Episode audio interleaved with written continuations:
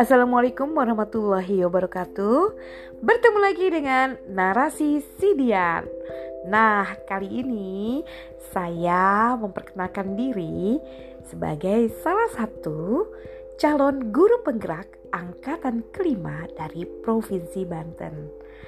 Teman-teman, Alhamdulillah nih saya diberikan kesempatan untuk mengikuti program guru penggerak Wah, keren ya. Nah, kali ini saya mau mencoba nih ya menggunakan podcast saya untuk mencoba merefleksikan kembali koneksi antar materi yang merupakan bagian dari tugas saya yang mencoba untuk merefleksikan tugas 1.1 sampai 1.2 di mana pertanyaan pemantiknya adalah berkaitan dengan peristiwa atau momen paling penting apa yang menantang atau mencerahkan bagi saya dalam proses pembelajaran modul 11 hingga modul 1.2. Nah, tentunya teman-teman CGP lain memiliki peristiwa dan momen berbeda ya ketika mencoba mempelajari setiap materi yang ada. Kalau saya yang paling berkesan adalah ketika saya begitu luar biasa sekali mencoba mempelajari dengan tekun berkaitan dengan filosofi pendidikan Ki Hajar Dewantara yang bicara tentang bahwa setiap anak memiliki kodrat zamannya dan kodrat secara alam. Di sini saya berpikir ya bahwa ternyata anak itu bukan hanya sekedar kertas putih loh yang bisa diperlakukan apa saja oleh orang dewasa. Ternyata setelah mempelajari modul 1.1 ini, saya mencoba memahami bahwa setiap anak didik saya sebenarnya sudah memiliki potensi yang ada. Yang artinya ketika kita menjadi seorang pendidik berada di antara anak didik kita, kita wajib tuh untuk tahu apa potensi yang sudah mereka miliki Tentunya ini tidak bisa terjadi bila hanya menjadi guru di kelas yang standar saja ya teman-teman. Tetapi kita harus memahami berbagai konsep yang ada pada filsafat pendidikan KHD ini. Artinya keseluruhan jiwa kita, kalimat menghamba pada siswa atau murid itu diartikan bahwa sepenuh jiwa kita memang menginginkan sebuah perubahan pada diri si anak sesuai dengan kodrat alam dan kodrat zamannya. Kenapa? Karena kita memiliki tujuan agar anak didik kita menjadi manusia yang merdeka. Wah, itu bahasa yang paling saya sukai. Menjadi manusia yang merdeka sesuai dengan zamannya. Karena kita tahu semua ya bahwa hari ini anak-anak kita merupakan anak-anak zilenial yang tentunya sangat jauh berbeda dengan masa kita dahulu. Sehingga kalau ada perbedaan pendapat di antara kita, kita tuh nggak bisa lagi bilang, dulu waktu zamannya ibu, dulu waktu zamannya ayah, wah mereka pasti akan memberikan pendapat sendiri ya. Bahwa jelas jawaban mereka dengan jawaban kita berbeda. Hal inilah yang membuat saya memiliki keyakinan Bila kita mencoba memahami konsep dasar sebagai seorang pendidik dari filsafat pendidikan Ki Hajar Dewantara selain Ingalso Sungtuldo Ing Matio Mangun Karso Tuturi Handayani ternyata sebagai pendidik kita akan bisa lebih memahami berbagai kondisi yang terjadi pada anak didik kita dengan harapan kita jauh akan lebih sabar untuk bisa memahami mereka secara individu. Wah keren sekali ya, saya merasakan perubahan yang luar biasa loh menjadi 1.1 ini.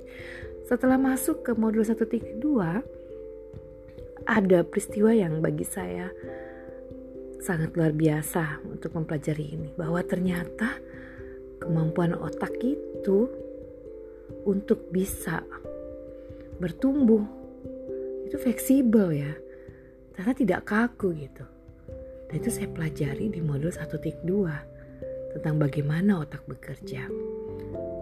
Pokoknya sebenarnya peristiwa, banyak peristiwa lah yang membuat saya terkesan ya dengan program ini.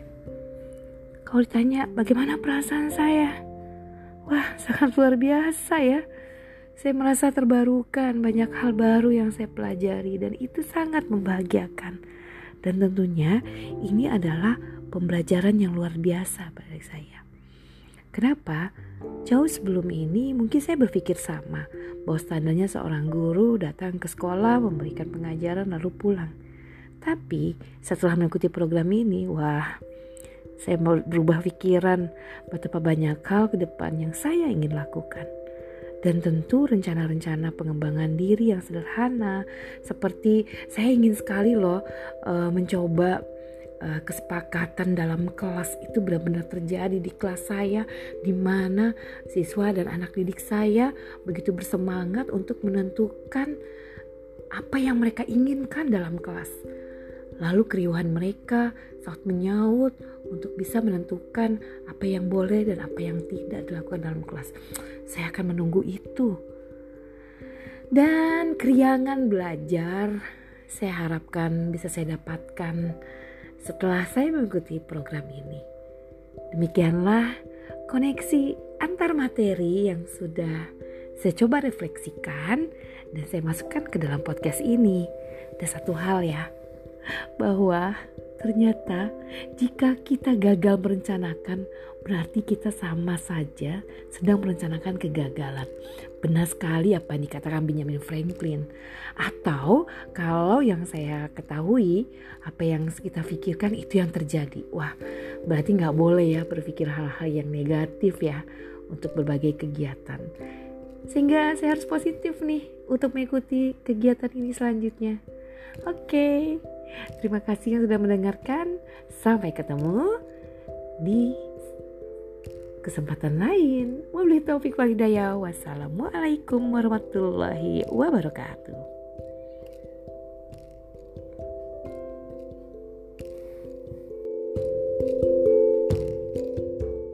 Rekam. Oke. Selamat pagi Pak Ari. Selamat pagi Bu. Iya. Izin ya Pak, saya datang ke Bapak untuk melakukan sharing Pak berkaitan dengan tugas saya nih Pak di CGP 5 eh, bahwa akan ada eh, sharing bagaimana pengalaman Bapak ketika mengambil sebuah keputusan sebagai seorang pimpinan di sekolah. Izin Silakan. saya rekam dulu ya Pak ya. Silakan. Baik Pak. Baiklah Pak, uh, pertama nih Pak saya mau bertanya sama Bapak, Pak pernah nggak sih Pak mengalami dilema etika di mana Bapak harus mengambil sebuah keputusan yang sangat sulit, yang kedua-duanya menurut Bapak benar? Boleh Pak diceritakan? Nah, ini antara konflik. Iya, pribadi oh, sih. Uh, pribadi, pribadi atau menengahi? Um, pribadi bapak sebenarnya bapak tahu ini dua-duanya benar tapi harus mengambil keputusan sebagai seorang pimpinan. Hmm, Oke, okay. pernah sih bu? Pernah. Pernah. Oke. Okay. Ya. Pada saat itu boleh diceritakan pak kisahnya tentang peristiwa apa ya pak? Oh. Berkaitan dengan apa? Jadi ke kebetulan saat itu. Hmm ada seorang teman. Teman kebetulan salah, salah satu koordinator ya. Koordinator dari sebuah kepanitiaan. Uh, saat itu bukan koordinator ya uh, posisi panitia inti. Uh, kebetulan juga dia punya kewajiban untuk mendistribusikan dana. Mm -hmm tapi juga mendistribusikan apa namanya pembelian ATK dan sebagainya. Okay. Kemudian ternyata dia setelah saya cek dengan detail laporan keuangannya ternyata uh, ada sedikit penakalannya pada akhirnya saya coba tanya kenapa. Ternyata beliau agak cemas dengan agak khawatir dengan apa yang akan didapatkannya. Padahal kan nantinya juga akan dapat Iya betul. padahal kan sebenarnya kalau dia nggak perlu khawatir dia nggak perlu seperti itu. Ya pada akhirnya eh, setelah saya memang paham sih tugasnya memang berat pada saat itu dengan menangani sekian puluh panitia kemudian dia harus memikirkan kebutuhan teman-teman kebutuhan pekerjaan ya operasional terutama. Nah saking capeknya mungkin dia nah kita dapat apa? gitu kali ya. Makanya dia memutuskan untuk mengambil duluan. Oke. setelah itu eh, karena saya masih berprinsip bahwa kepentingan orang banyak itu lebih penting. Meskipun nanti dapatnya dikit-dikit juga gitu ya. Dari penghematan-penghematan gitu. Tapi bukan berarti kita terus eh, tetap kita nanti harus adil ya. Yang capek harus lebih banyak daripada yang santai-santai saja. Nah itu nanti yang itu yang saya sampaikan tadi pada teman saya. Eh, akhirnya dia bisa memahami dan akhirnya bisa mengikhlaskan uang yang tadinya diambil dengan cara memotong dari honornya dia. Gitu. Gitu. Jadi teman bapak itu meng, apa lebih awal mengambil jatah dia gitu ya pak ya istilahnya Iya, ya. karena dia Sebelum uh, uh, sebelum sebenarnya uh, tugas atau kegiatan itu selesai gitu ya pak. Iya. Iya. Dan bagi bapak itu sebenarnya apakah itu termasuk pelanggaran pak? Pelanggaran sih karena dia kurang sabar aja, kurang sabar aja. Nah, tapi kalau dia sabar ya pasti akan dapat lebih banyak sih. Kalau secara hukum itu termasuk pelanggaran hukum nggak pak? Kalau menurut bapak? Kalau secara hukum ya, Ah, ya iya karena memanipulasi data kan. memanipulasi data. Tapi dia benar juga sih karena dia capek dia pengen apa ya menghibur diri kali ya. Mm-mm. Mungkin hanya dengan sekedar beli rokok atau beli apa gitu kali ya. Nah, tapi ya itu salahnya dia mengganti beberapa angka yang sebenarnya tidak perlu. Nah, Mbak, setelah Bapak eh, melihat bahwa kenakalan itu kan merubah eh, data keuangan ya, Pak. Hmm. Yang Bapak lakukan selain dia mengganti eh, selain mengganti apa yang dilakukan oleh Bapak untuk meli- melihat data yang sudah dirubah? Maksudnya? Iya, kan datanya dirubah ya, Pak, data Ah, betul. keuangan. Ah. Nah, lalu yang Bapak teruskan data itu dengan sesuai apa yang Oh ya harus dibawa, dikembalikan. Harus dikembalikan. Dikembalikan dengan sesungguhnya Mm-mm. agar fair gitu dengan teman-teman gitu. Oke. Jadi pada saat nanti pas evaluasi penutupan kan laporannya disampaikan kepada seluruh panitia. Mm-mm. Nah itulah yang eh, catatan yang sesungguhnya agar teman-teman itu nanti bisa mendapatkan hasil penghematan Mm-mm. dengan maksimal dengan adil gitu sih. Menurut Bapak itu tindakan yang benar nggak Pak dari versi Bapak tuh menurut Bapak tindakan yang benar tidak? Tindakan teman saya atau Nah, tindakan teman- saya? Teman-teman Bapak. Oh iya, bener juga sih orang dia juga butuh refresh, eh, butuh apa ya? Butuh kalau istilah saya jamu lah ya, Mm. agar lebih semangat lagi dalam bekerja. Walaupun itu menurut menurut caranya yang nah, salah. caranya yang salah dan tidak urgen mungkin ya Pak. Tidak Artinya urgen. tidak urgen kan Pak. Karena sebenarnya juga kita kan ada kan ya konsumsi snack maupun makan siang mah selalu dapat. Mm, mm, mm. Oke, saya bisa mengambil eh, apa kesimpulan Pak dari Iya. informasi Bapak. Lalu kalau Bapak selama ini untuk menjalankan pengambilan keputusan di sekolah, terutama ada dua kepentingan yang sama-sama benar, Hmm. lalu ada nilai kebaikan, ada nilai kebajikan di dalamnya sama-sama benar. Biasanya Bapak memilihnya bagaimana tuh Pak? Eh, Mengalami kesulitan tidak? Pernah sih. Pernah ya? akhirnya eh, memang waktu itu akhirnya saya minta tolong ke teman ya untuk menengahi. Tapi bagaimana juga pada saat saya mencoba menengahi itu saya melihat eh, dulu eh, apa namanya background masalahnya. Masalahnya ini sebenarnya eh, yang satu ini apa sih kok bereaksinya terlalu banyak seperti ini. Ya ini pun juga eh, ternyata memang sih pada saat mereka berkonflik keduanya memang bersama-sama benar, punya Mhm. alasan yang benar. Uh, cuma masalahnya adalah uh, background masalah di masa lalu. Oh begitu. Itu yang sebenarnya harus di kita minimalisir sebenarnya dalam setiap kali berkonflik itu Mm-mm. kita Jangan kalau memang- bawa-bawa. gitu. Kalau memang sudah maafkan ya udahlah Udah move jangan on gitu. nggak usah ngungkit-ngungkit gitu ya Pak ya. Ah, nggak usah Ngungkit-ngungkit. ngungkit-ngungkit, nggak usah ngit-ngit lagi, lupakan gitu. Harusnya kan seperti itu. Mm-mm. Melupakan bukan berarti terus jadi pikun gitu bukan ya. Nggak tapi maksudnya eh yang sudah mbak ya sudah gitu loh. Kita bareng lagi perbaiki hubungan gitu. Tapi ini enggak mas satu masalah selesai tapi masih diingat dua-duanya. Oh, jadi saling bersih tegang ya Pak. Iya, Mm-mm. begitu masalah satu kecil yang sebenarnya hanya mungkin hanya masalah kom- miskomunikasi Mm-mm. aja. gitu. Ya akhirnya akhirnya saya hanya menengahi, dan Menengahi. menegur yang bereaksi terlalu keras.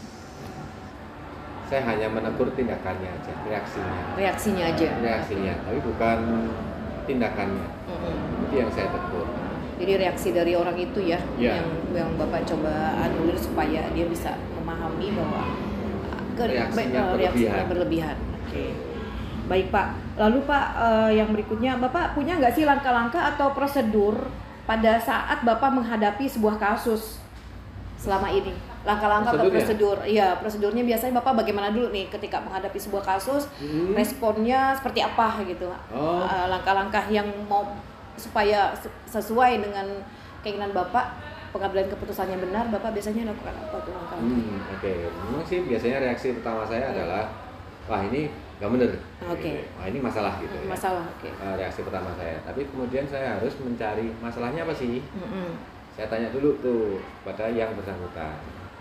Setelah saya dengar, saya simpan dulu tuh, nggak langsung bikin judgement atau bikin keputusan apa pun. Mm-mm.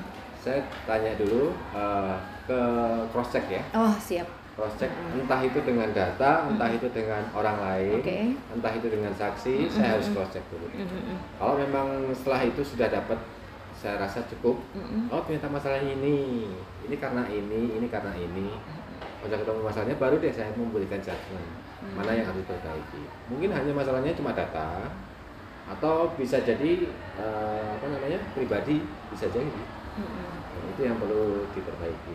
kalau data data yang diperbaiki kalau Ya. misalkan person berarti melakukan pendekatan mungkin ya pak Pendekatan, betul. Pendekatan. Itu yang orangnya yang harus ditangani gitu. Ah, ah.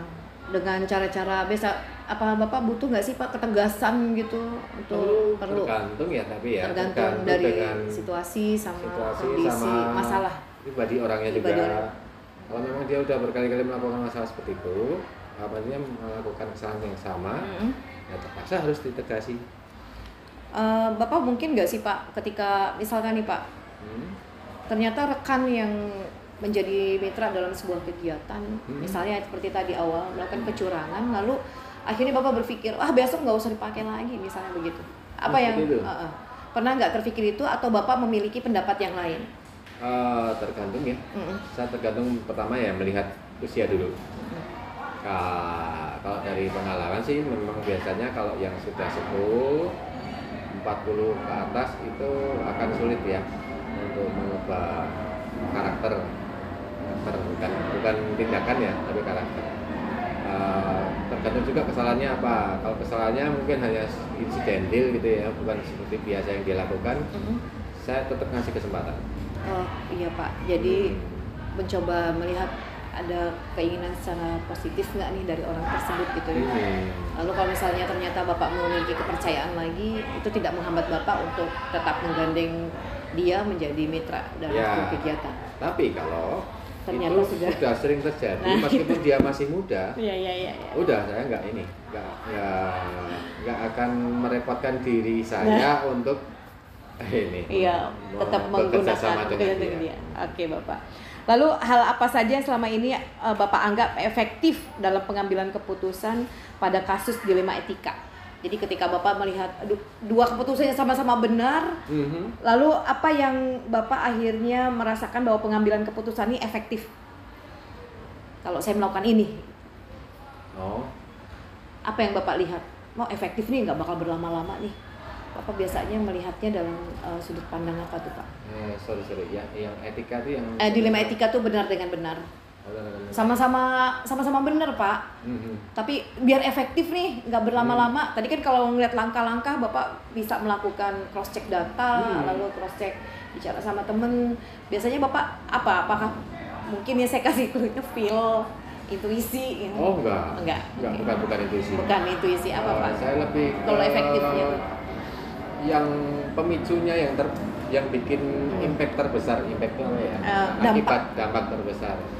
Saya ya, cek itu dulu. Oke. Ya titik mana sih yang kan sama-sama benar nih. Nah, oke. Titik mana sih yang bikin jadi Dampaknya paling gede. Ya, Nah, oke. Itu dulu. Bapak berarti lihat itu ya untuk kasus-kasus etika, walaupun sama dua-duanya sama benar. Sama-sama benar. Tapi bapak akan melihat mana dampak atau impactnya yang gede. yang titiknya besar. sebelah mana dulu nih? Ah. titik tindakan yang mana nih yang ah. menyebabkan misalkan misalnya di awal misalkan ya eh, makan tapi nggak nawarin gitu kan. Misalnya ini udah kecil itu bukan pemicu. Terus yang satu makan yang satu minta gitu. Tapi nggak dikasih gitu. Belum belum pemicu. Hmm. tapi ketika yang satu dikasih dia bilang ke orang lain Hmm. kok gua nggak dikasih ya? Nah itu misalnya. Hmm, hmm. itu Oke, ternyata itu, itu- yang bikin masalah besar Oke besar. Oke pak, saya memahami itu.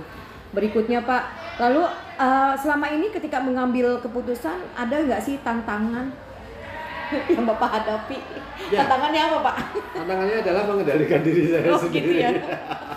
Untuk bisa di posisi netral gitu ya? Apa bagaimana Eh, pak? ini peta- Tantangannya? pertama suasana hati dulu Ah, siap. emosi ya meskipun ya mungkin karakter saya ya terlalu mudah meledak gitu ya begitu saya merasa "Oh, ini nggak benar nih itu emosi loh, luar biasa kadang kayak setar kontrol gitu nah itu yang jadi tantangan terbesar hingga saat ini tapi makanya dari eh, kalau seperti itu saya biasanya coba ngatur nafas dulu Iya, tips benar. Itu namanya stop pak. Iya. Iya. Kenapa saya ngatur nafas? Biar saya bisa ngatur tak hilang Eh, jantung iya, jantung jantung. saya. Karena kalau detak jantung sudah bisa no, stabil, stabil. saya bisa berpikir Normal. normal. iya. Jadi biasanya kami diajarkan tuh Pak itu namanya teknik stop. Iya. Jadi masuk ke ruangan, Mhm. hirup udara, keluarkan perlahan. Ke, Iya. ke- tiga kali, tiga kali. Mhm. Setelah itu pikirkan hal-hal yang baik, lalu diniatkan bahwa saya bisa menyelesaikan masalah ini dengan baik, baru keluar. Betul. Katanya begitu Pak, itu teknik stop. Betul. diajarkan. kemarin waktu saya tugas keluar kan, saya dengar ada masalah, hmm, langsung peng gitu kan. Tapi saya mikir dulu, ah, aduh, saya jalan Iya, keluar dulu. mendingan melipir Pak. Hmm, jadi jauh dari teman yang Nah, melaporkan iya. tadi. Saya keluar dulu tuh jalan di pinggir apa warung gitu ya, sambil nyalain rokok gitu. Terus saya nyoba pinjam charger dong gitu. Saya ngecas dulu. Saya memang menunda untuk segera menelpon. Karena jarak jauh ya. gitu. Iya. Tapi saya tahu saya harus segera selesaikan. Nah. Daripada nanti saya pulang masih emosi Masih. nabrak orang kan repot kan. Hmm. Saya harus selesai.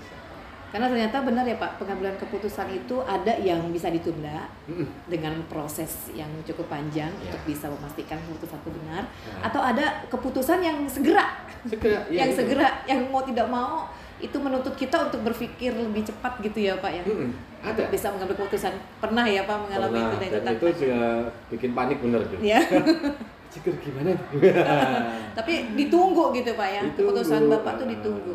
nah saya biasanya kalau seperti itu Mhm.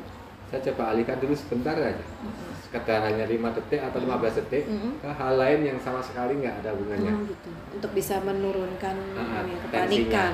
Set, begitu yang lain udah ini saya dalam sampai tahap benar-benar lupa gitu Dek, begitu saya rasa ah udah bosen tutup saya langsung ingat masalah itu tapi dengan eh, intensitas yang tidak se Setinggi tadi. jadi ta- kalau tadi kan terpikirnya uh, gede banget itu begitu saya tinggalkan oh jadi kecil.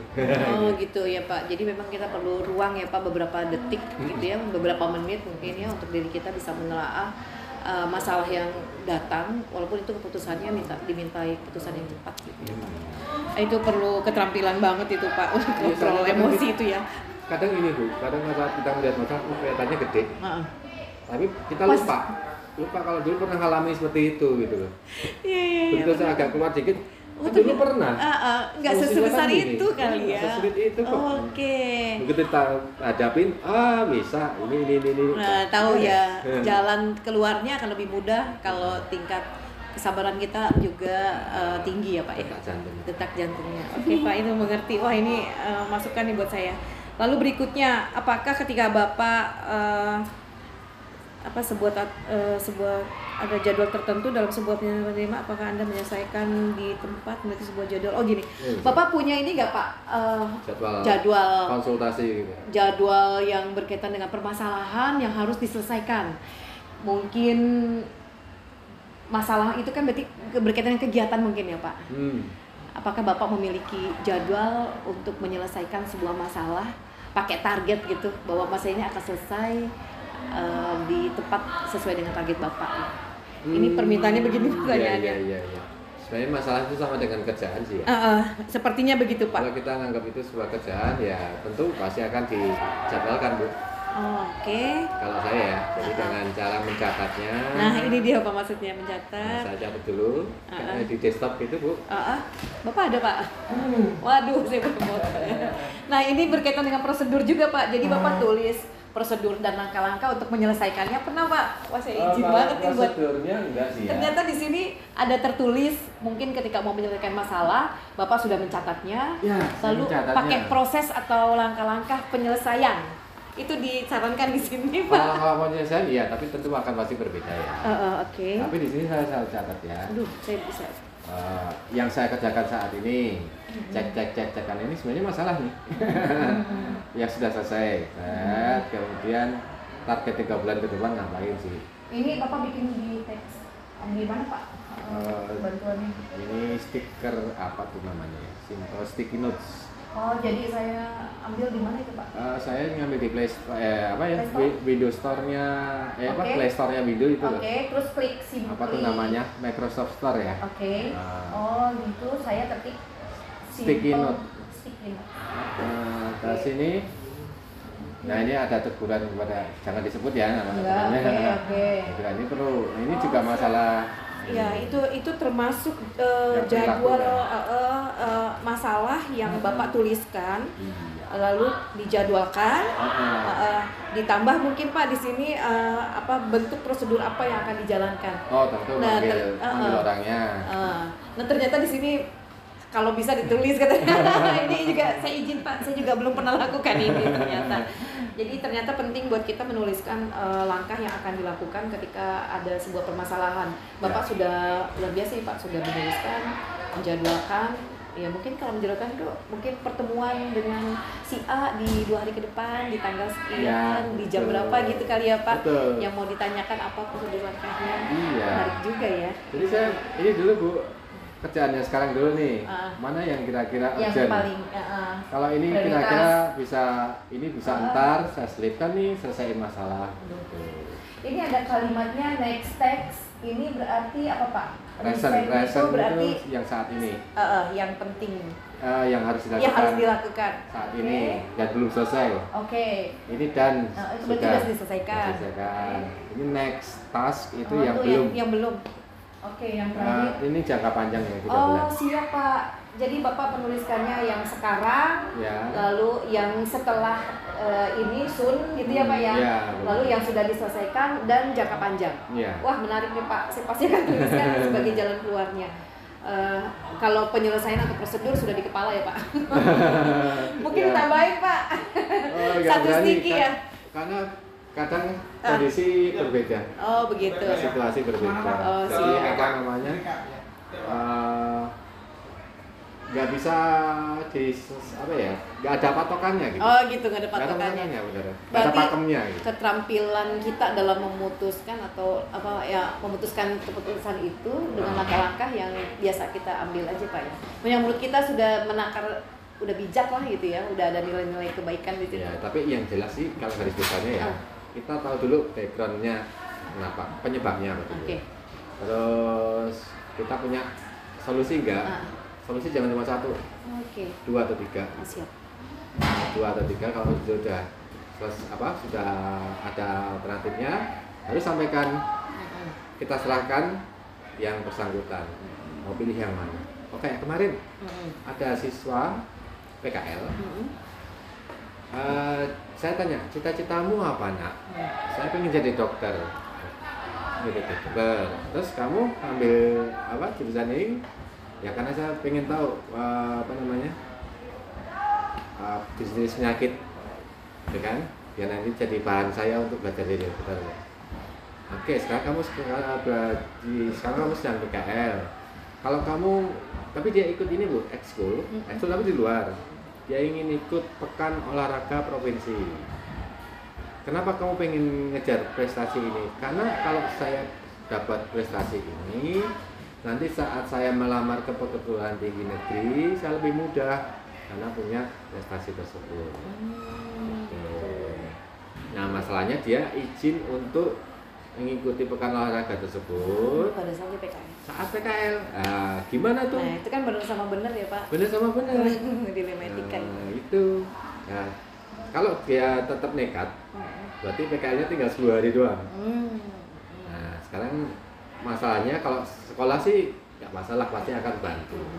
Masalahnya tempat PKL gimana? Setuju nggak? Nah, nah Akhirnya Pak. kuncinya di situ kan? Nah, tapi akhirnya saya memberikan dulu dia kesadaran mana yang penting mana yang enggak. Ah, mana yang urgent mana yang enggak gitu. Mana yang nanti efeknya panjang mana yang efeknya enggak terlalu gitu ya.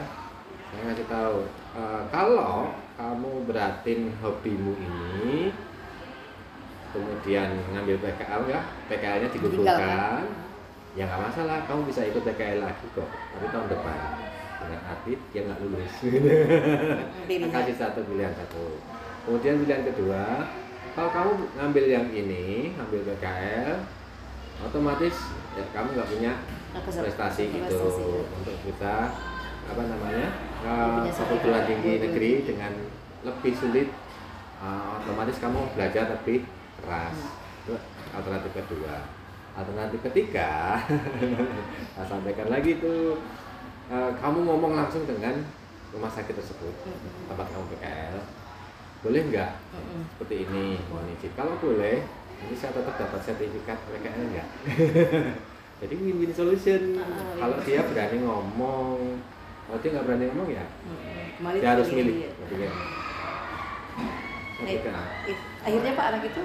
Belum belum saya masih ragu-ragu tinggi eh, apa yang Bapak ungkapkan tuh di kami itu eh, langkah yang ke berapa ya Pak 7 atau ke 8 gitu ya. Itu namanya eh, keputusan Trimle.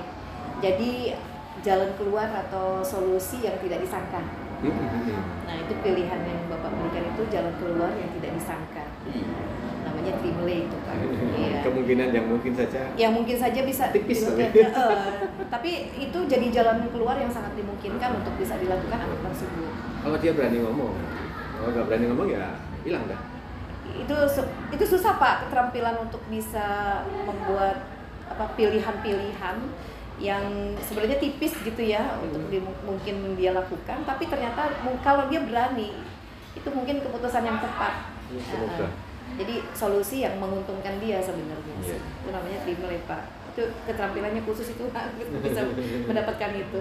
Lalu berikutnya, adakah seseorang atau faktor-faktor apa yang selama ini mempermudah atau membantu Anda dalam mengambil keputusan dalam setiap kasus dilema etika? Seseorang atau faktor-faktor yang mempermudah Bapak mengambil sebuah keputusan dalam kasus-kasus Yang- dilema etika. tentu yang akan mempermudah saya mengambil keputusan itu kalau faktanya terbuka lebar terbuka terang gitu ya. Mm, mm, mm. kalau ada yang ditutupin ya saya nggak Ah, akan kesulitan. Misalnya ada siswa yang apa ya yang nakal gitu ya. Kalau dia nggak jujur atas masalahnya malu biasanya nggak bisa nolong nggak bakal tepat. Ataupun teman guru gitu ya. Kenapa pak masuk ya bohong nih. Nah udah. Saya nggak bisa ngasih solusi yang solusi tepat. yang tepat. Oke pak. Berarti itu menurut bapak faktor pentingnya itu faktanya harus benar-benar jelas ya pak. Fakta Iya. yang benar-benar terjadi bukan sebuah rekayasa.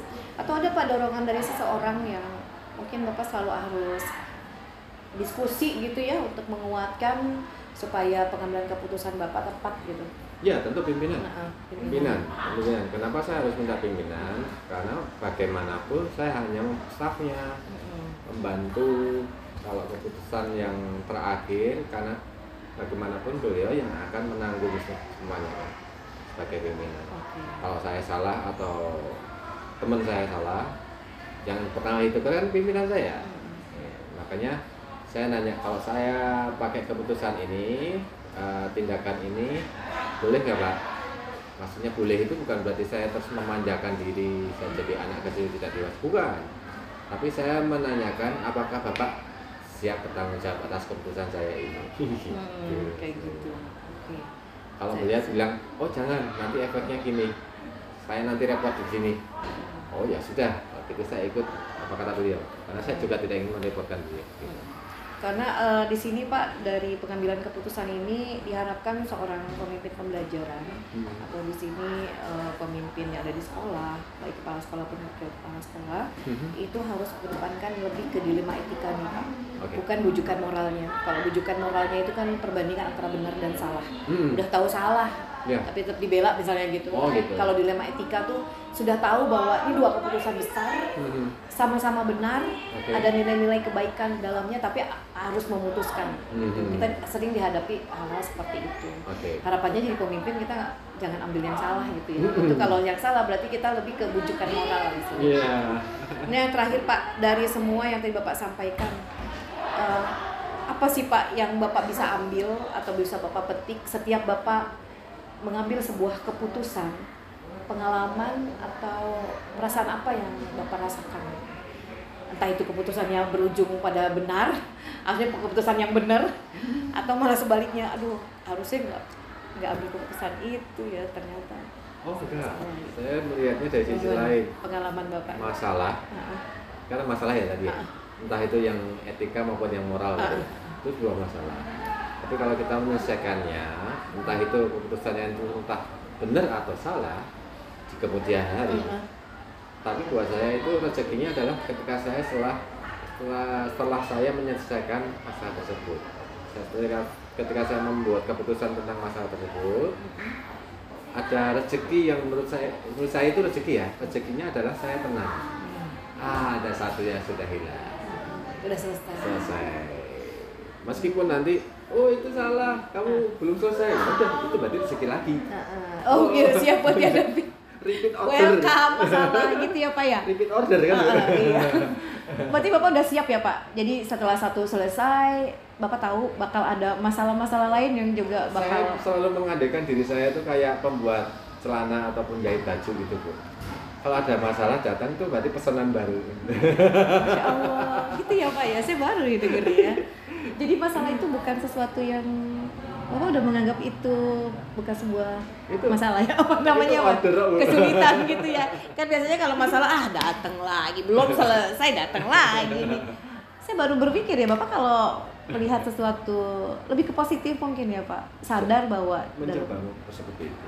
mencoba positif. Karena setelah Bapak tahu udah sadar banget nih setelah satu selesai Bapak yakin nggak bakal ada nggak bakal selesai. Ada lagi. Ada lagi. Itu rezekinya. Dengan model baru dengan Betul. tantangan baru. Itu rezekinya kita. Nah sekarang gini bu. Kalau kalau kita kayak penjahit gitu ya. Dapat masalah kerjain selesai dapat duit kan oke. Nah, tapi kan nggak mungkin Apa tapi Ah, berarti. masalah duitnya kan jadi itu nggak kan tentu ya. ah.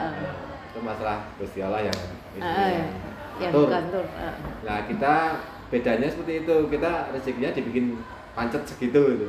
Dipatok gitu gitu. Dipatok segitu. Nah, naiknya juga setahun Nggak, sekali iya, gitu. kadang-kadang nggak nggak malah Pak Tapi potongannya ya bisa ya iya berbeda ya berkali-kali. Tapi nggak masalah. Tapi yang masalahnya itu kan tiap hari kan pasti ada. Nah, saya nganggapnya itu ah ini orderan baru nih, yo kerjain. Oke, saya baru terbuka banget. Saya baru ngerti kenapa kegiatan ini harus dilakukan ya Pak ya. Iya. Berarti memang sharing eh, sharing yang di yang terjadi hari ini ini sebenarnya pembelajaran bagi saya. Karena banyak hal-hal yang bisa saya ambil. Hapunten, saya mungkin mengikuti ya Pak Hmm. hal-hal yang Bapak lakukan. Salah satunya ini lalu menganggap bahwa masalah itu adalah order yang kita selalu harus terus berpikir kreatif untuk bisa menyelesaikannya dengan baik. Karena ya kayak penjahit lah bu.